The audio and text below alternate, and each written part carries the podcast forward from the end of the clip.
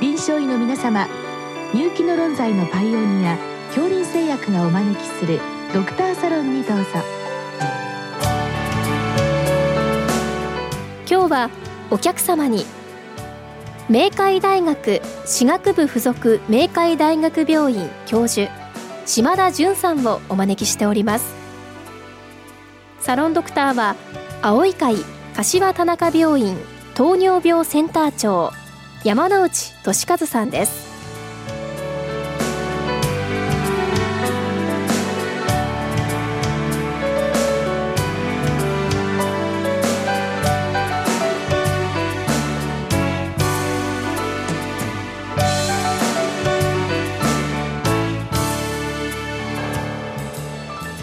島田先生、よろしくお願いいたします。よろしくお願いします。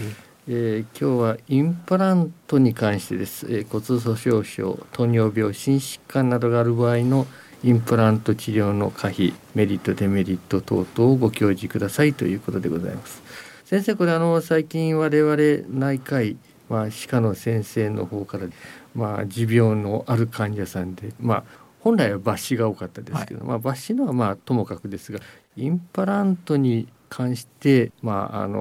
科的に大丈夫ですかという、こういったレターいただくことが増えたわけでありますけれども、特に歯科の先生、何を気にしていらっしゃるかというあたりを中心に今日お話しいただきたいと思います。まずこのインプラント、我々、今一つよく分かっていないところもありますけれども、これは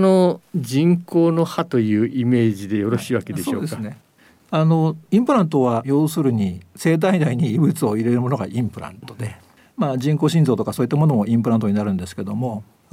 特に口の中に人工歯垢を埋め込んで、それを、デンタルインプラントをインプラントってみんな呼んでるもので、インプラントっていうと、口の中のデンタルインプラントを指すことになってるかなと思います。これはいつ頃から発展してきたものなのでしょうか。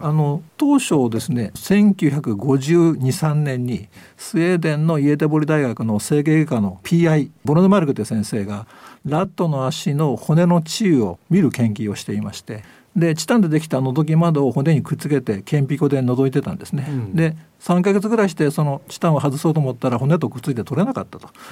それで思いついて、それ整形外科の先生なんですけど、隣の歯学部に行って人工歯根できないかということで研究を始めたわけですね、で動物実験等をやりまして、で1965年に最初に人間に応用しています。チタンというのが、これがポイントだったわけですね。そうですね。最初は99.99% の純度の高い、いわゆるコマーシャルピュアチタンというものを使って、行ってたんですけど、チタンはですね、ステンレスなどと同じように表面に TIO2 という非常に強固に付着する不動体膜の酸化膜ができるんですけど、それがあるために生体内にその人工歯垢が入っても体の方は異物として認識しなくてですね、ゴールドとかそういったもので作ると体の方は排除しようとして肉で取り囲むのでグラグラしてしまうんですけど、全く異物として認識しないので骨でしっかり取り囲んで、で骨にしっかり包まれたびくともしない人工歯根が、骨とくっつくという、でそれをオッセオインテグレーションと言っているわけです、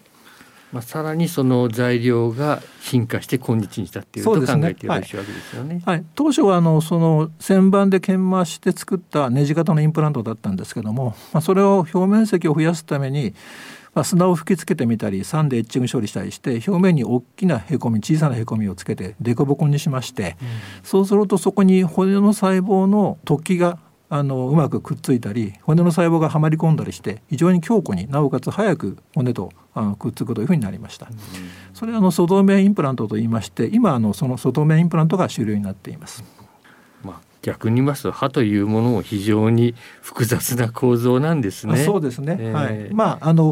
ちょっと認識でずれてると思うんですけど、普通歯医者さんに行って歯を削ったらセメントでくっつけるんですけども、インプラントの歯はネジを顎の骨に埋め込んで、その歯肉を貫通する部品をまたネジで留めて、さらに上にかぶせるものもネジで留めるということで、ネジというふうになっています。MRI はこれは大丈夫なものなんでしょうか。MRI はですね、チタンは次生体ではないので MRI には影響はないです。ただ上につける歯にマグネットをつける場合がありますから、その場合はですね、除去しないと MRI が影響を受けます。インプラントのメリットとしては、まあ、当然従来の技師に比べたら、はい、これはもうよく噛めるという機能上の問題はもう圧倒的にありますね。はい、まあ、いろんな実験で咀嚼能率が非常に高いということが分かっております。で、痛くもなく全く自分の歯と同じように噛めると。もう一つ、従来のブリッジという方法ですと、歯のなかった前後の歯を悪くなくても削ってブリッジにしてたんですけども、うん、そうするとその土台になった歯がまた虫歯になったりして、神経取ってまた根っこが折れて、だんだん1本が2本3本と増えていってしまうんですけど、インプラントはそこだけで治療ができるので、まあ、それもすごいメリットかなと思います。さて、もう非常に優れものだということ分かりましたけれども、ただいろいろな、まあ、病気がありますと、まあ、特にこれは高齢者が当然多いと思いますので、はいはい、歯科の先生先ほどお話しいたしました、はい、気にされる病態あるかと思いますけど、はいはい、まあ、主にどういったものがありますでしょうか。はいはい、まあ、骨粗しょう症の患者さんは高齢社会ですのでたくさんいらっしゃいまして、うん、まあ、何千万人もいらっしゃると思うんですけども、うん、まあ、そういった方たちが当然歯がなくなって、まあ、インプラント治療の対象になってきますので、うん、まあ、そういった患者さんにインプラントやっていいかどうかっていう判断をですね、迫られることが多いかなと思います。うん、それとあと、まあ、糖尿病も患者さんもたくさんいらっしゃいまして、まあ、糖尿病のある患者さんにインプラントをしますとうまくつかなかったり化膿してしまったりという危険性が高いので、うん、それについても判断する必要があるかなと思います。まずはじめのその骨粗しょう、これビスホスホネート非常に有名なわけでありますけど、はい、まあ、これは骨粗しょう症のある方っていうのは原則的にはインプラントの適用にならないのでしょうか。2016年に日本口腔外科学会、それから日本歯周病学会、それから骨達者学会等が合同でその骨粗しょう症の患者さんを含めた、うん、顎骨壊死についての歯科治療のですね、ガイドラインを出しています。で、その中にはインプラントをビスホスホネートを服用しているからインプラントをやってもいいともやってもいけないとも書いてないんですね。患者さんの状態に応じて自分で判断してくださいということなんですけど、ただですね、ビスホスホネート投与されている患者さんに抜歯とかインプラントなどの外科的処置を顎の骨に行いますと、うん、何もされない状態に比べては7倍ぐらい骨粗しょうによる顎骨壊死がですね、うん、起こる危険性が高くなるということも言われてまして、うん、十分注意する必要があるかなとは思います。ただ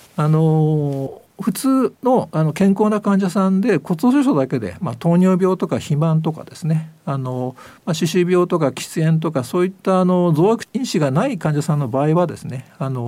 比較的安全にインプラント治療を行うことができると思います。まあ、顎骨壊死の方の治療も少し進歩してきているわけでしょうね。そうですね。昔はなるべく保存的にということだったんですけど、最近いろんな知見が出てきまして、日本は特にビスホスホネートの内服による患者さんがたくさんいらっしゃるということが分かってきまして、でそういった治療を重ねてきた結果ですね、最近は積極的に腐ってしまった骨を取って手術的に治療した方がよく早く治るということが明らかになってきています。さて、これ糖尿病非常に多いかと思います、はい、問題点も多いかと思いますが、はい、これに関してはいかがなんでしょうか。はい、糖尿病は2つの点でやっぱりインプラントするときに問題になります。一つはいい感染性があるので、まあ、手術した後ですね、傷が化膿してしまってうまくインプラントがつかない、いわゆるサージカルサイトインフェクションということと、それからもう一つは歯周病の増悪因子でもありますので、インプラント施術した後ですね、経年的に抜けていくインプラントが増えていってしまうので、まあ、歯周病と同様に十分に施術した後コントロール、メンテナンスを行うということは非常に重要です。実際的に、まあ、相対的にはこれは禁忌に近くなるわけでしょうか。まあ、相対的禁忌で条件によってはやっていいということになるかなと思うんですけど、一応内科の方で糖尿病の治療のコントロールの基準がですね、空腹時血糖で 130mg パーデシリットル、それからヘモグロビン A1C が 7.0% というのが一応目標になっていると思うんですけども、まあ、糖尿病がきちんとコントロールされて患者さんの病気に対する意識がしっかりしていればですね、比較的きちんとインプラントやってもコントロールができるのではないかなと思います。いい感染性に対しましては、まあ、これは強力な抗生物質を使っていく、はい、形になるんですね。はい、これは手術の大原則なんですけど、術前に抗生物質を投与するとかですね、もうどうしても必要になってきまして、最低1時間前にはペニシリン系の抗生物質 1g をですね患者さんに投与して、手術をしてメスを持って歯肉を切開した時にはもうすでに血液中に抗生物質が流れているというふうにする必要が特に糖尿病の患者さんには必要になってきます。これ合併症としても出てくるわけですが、一般論として腎臓障害、これがある場合いかがでしょう。腎機能の悪い患者さんはやっぱり骨代謝も正常ではありませんので、腎機能の悪い患者さんは特にですねインプラントを埋入してもうまくつかないことがあると思います。ですから腎機能の悪い患者さんはインプラント治療は避けた方がよろしいかなと思います。心臓はいかがですか。心臓も大きな問題が起こる可能性があります。年を取れば取るほど心房細動の患者さん増えてきまして、弁膜疾患増えてくるんですけども、心臓の弁のところに血平がついていて、で口の中には嫌気性菌がたくさんいるんですけども、そのインプラント埋入手術によってですね嫌気性菌が血液内に入って、筋血症からその心臓の血液が溜まっているところに着床して、肺血症になるわけですね。いわゆる心内膜炎ですけれども、そうなると死に至る可能性もあるので、心房細動や心内膜炎の心臓弁膜症になる患者さんはですね、インプラント治療は避けた方がいいかなと思います。最後に、先ほど少し出ましたけれども、これ病気病態とは違いますが喫煙、これは口の中かなり、喫煙はもう諸悪の根源です。中に基礎と液層とあるんですけど、ニコチンが含まれてまして、このニコチンがいろいろ悪さします。白血球輸送能が落ちたりもするんですけど、そうすると当然感染もしやすいですが、一番いけないのはやっぱりニコチンによって血管が細くなっているということですね、患者さんの。それで顎骨の中の血管も当然細くなっておりまして、非常に骨が硬くなっておりまして、硬化性骨炎のような状態になっているんですけども、硬い骨だからと思ってインプラントを埋入すると非常に栄養が悪くてうまくインプラントがつかないというようなことが喫煙の患者さんにはいらっしゃいますし、なおかつ、うまくついたとしてもですね歯周病の増悪因子でもありますので、長く持たないで抜けていってしまうインプラントが増えていくんじゃないかなと思います。ですから喫煙はやめていただいてからインプラント治療をするということになります。なるほど。どうも先生、今日はありがとうございました。ありがとうございました。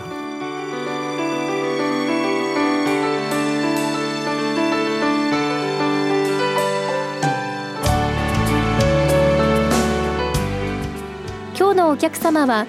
明海大学歯学部附属明海大学病院教授島田純さん、サロンドクターは葵会柏田中病院糖尿病センター長山内俊和さんでした。それではこれで杏林製薬がお招きしましたドクターサロンを終わります。